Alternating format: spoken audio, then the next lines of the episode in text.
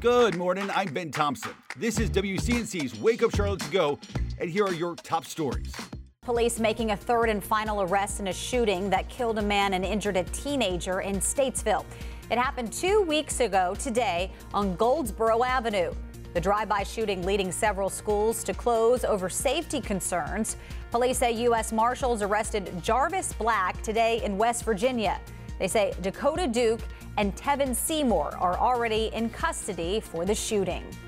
This morning, Governor Roy Cooper making two stops in Catawba County to help promote broadband access in rural areas. He'll be joined by U.S. Commerce Secretary Gina Raimondo. They'll visit plants in Catawba and in Newton. They're set to announce new technology that could improve internet access for thousands.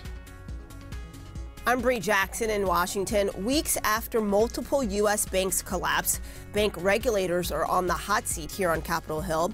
Bank regulators say mismanagement was mostly to blame for Silicon Valley Bank's downfall, but they also acknowledge that better oversight is needed. Good morning, I'm Trudisha Woodard. CMS is pushing for millions more in funding to increase pay for teachers.